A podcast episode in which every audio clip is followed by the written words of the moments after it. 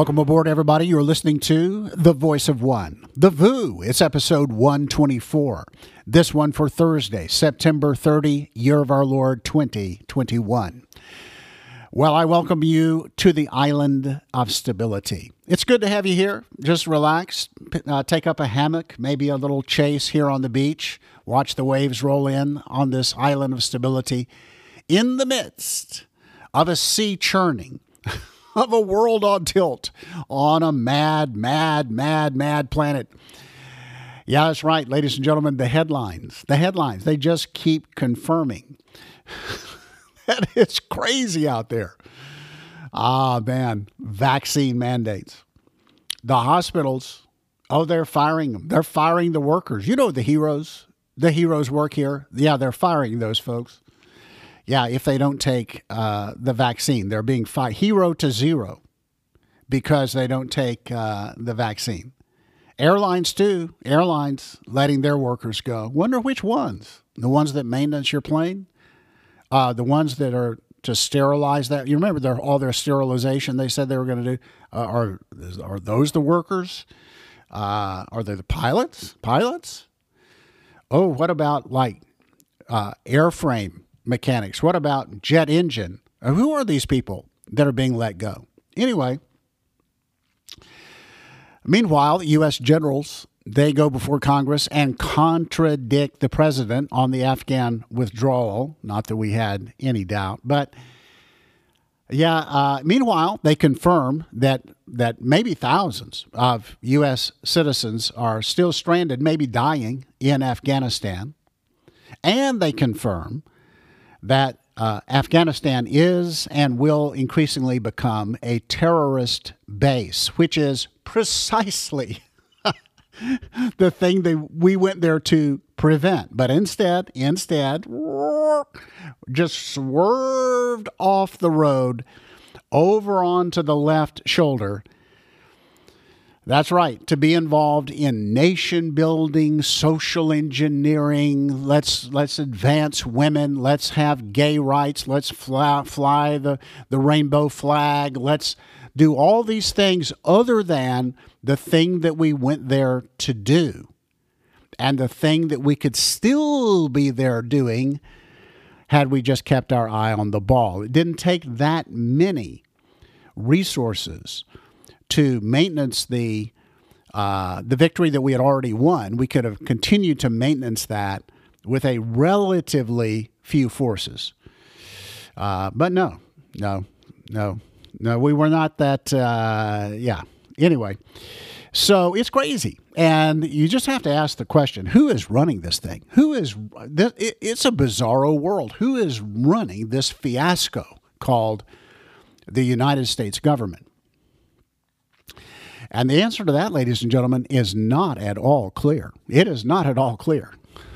What is clear is the current occupant is not cognitively capable of being the one who's running the show. Now, that's just the fact. I don't mean it in a mean-spirited way. I mean, it's just an absolute fact. I mean, just recently we've had three different examples of the fact that when hosting a head of state with visiting press present and the world watching, the current occupant has been incapable of answering unscripted questions, unvetted questions, and thus the whole question and answer thing has been shut down. Yeah, that's right. They were hosting. He was hosting the Prime Minister of India. So they have the deal where they're both sitting there in the chairs and make their little comments and this and that, and then before any questions can be asked of the press from India or wherever they were from, Biden speaks up and says, We really shouldn't have any questions today because the press, this American press, you just can't trust them. They can't stay on topic, so we just won't take any questions. All right? What about number two? What about when Boris Johnson comes to visit, head of state from England? That's right. He, Prime Minister of England, here he comes, Boris Johnson. He comes to and there he is. They're sitting there in their chairs. And by the way, they're both sitting there with masks on, mumbling from behind masks. Yeah. And so it's crazy. I mean, here's Boris Johnson. He was in the hospital for weeks, right, with COVID.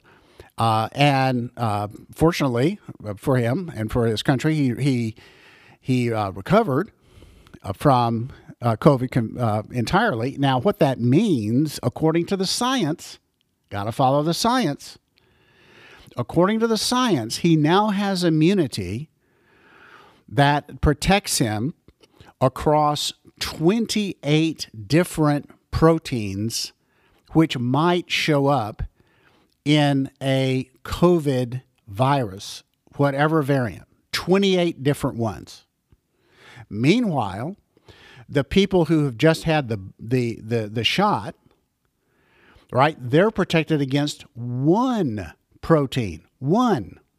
The immunity is against being able to recognize one. If the virus mutates such that it doesn't have that particular protein, well, you're out of luck. You're out of luck. So anyway, here these two guys are sitting there, and Boris Johnson, who has immunity across all the 28 proteins, he got a mask on.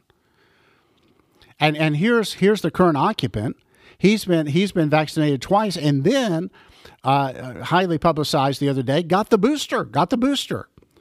So here's a guy that's been triple vaccinated, sitting there behind a mask. Now what message does that send?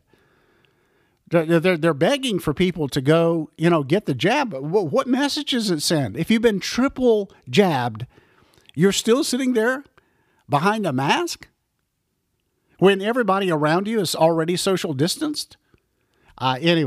So they're sitting there, Boris and the occupant, and so somebody's, I guess, a member maybe of the British press, I don't really know, spoke up, asked a question, and Boris Johnson answered the question.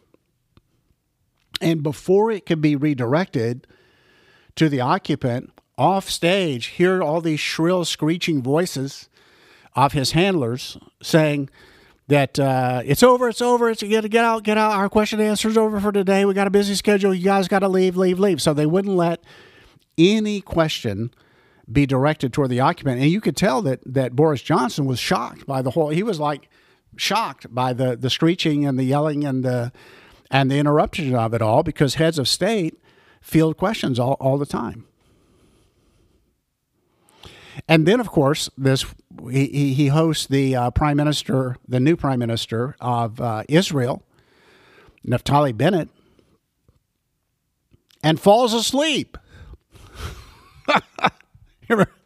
They're both sitting there in the chairs. They weren't masked on that day, and so Naftali Bennett is answering making some comments, opening comments or whatever it is, and here he just falls asleep. Chin down on the chest. He's out. He's out like a light, the occupant. Embarrassing. But now that brings me to Nancy Pelosi. She had a gaffe this week that might have cracked the door, might have given us a little insight into who's really running this show. What's this all about anyway? Yeah, she had come out to address the vote they need to take to raise the debt ceiling in order that your children and grandchildren are guaranteed a century of crushing debt. So, of course, she's coming out to advocate for that, because there's no amount of money that a Democrat can't spend. All right. So in her press availability, she said this, and I'm quoting the Pelosi. She said, "We have to keep the government open to address the full Obama agenda of building back better." Now, listen to that again. I did not mistake any word in there. I did not accidentally use a word that's not in her quote. Listen to it again. We have to keep the government open to address the full Obama agenda of building back better. End quote. Might be just a little insight, ladies and gentlemen. First of all, at just the most basic level, the fact that you're seeing the Obama 2.0 administration. They got the old codger up there in the main seat, but all the supporting cast, right, are from the Obama administration. And it could be that a previous president is wielding quite a bit of influence on running the show. And those who used to be with him, for example, remember the last VU when I talked about how the Prime Minister of Canada was talking about the Afghan withdrawal, and then he made a point of saying, "Oh, but we're still going to support women. We're committed to women's rights in Afghanistan. Not committed to no terrorist base, but we are committed to women's rights." Because we can't keep our eye on the ball because we're committed to social engineering. Trudeau, remember that? I actually played the video, the audio off the video of his press conference where he then references that he called Hillary Clinton, who approved of the approach that they were taking, as if Hillary Clinton's approval is needed, as if Hillary Clinton is relevant. Unless Pelosi's right. It's Obama, it's Hillary, it's the whole cast behind the scenes. Wow. Well, ladies and gentlemen, it's Woody Cumbie. I'm your host here on the VU. I'm bringing you the bizarro world blend of coffee, current events, faith, and FSU sports. Only one bit of news on the FSU front, FSU sports front. Only one bit of news, actually, women's soccer. Yeah, still undefeated and ranked number one. Go Noles. All right, so did you see that the White House has a fake White House? No, I'm serious. Now, I'm not talking about one of these crazy conspiracy things. I'm talking about for real. I'm for real. I mean, they've talked about it openly now. The White House has a fake White House. It's across the street. It's across the street in another building. I'm talking about that they've built like a TV studio with replica rooms, like the Oval Office or another meeting room or something. They've built a TV studio, so they have all the lighting and all the camera angles and everything, so that it looks like the president is at the White House. He's not really at the White House. He's in a movie studio, and the windows behind him, you think you're looking out onto the White House lawn. That's not the White House lawn. That's a digital representation of whatever they want out there. So, yeah. They say that it just kind of makes it better for TV, makes it better for video conferencing, that kind of thing, to have that studio, and it just made it look like it was the White House, but really it's across the street at the Executive Office Building. So, a fake White House seems appropriate. I mean, it seems appropriate to me, anyway. All right, folks. You can't make this stuff up. It's true, though. Okay, folks, three segments today. Three segments. Fiscal insanity, liberal Liz, and new apostles. All right, let's start with fiscal insanity. Well, while defunding the police, your Democrats are feverishly working to pass a massive $3.5 trillion social engineering bill, which even Democrat Joe Manchin correctly calls fiscal insanity.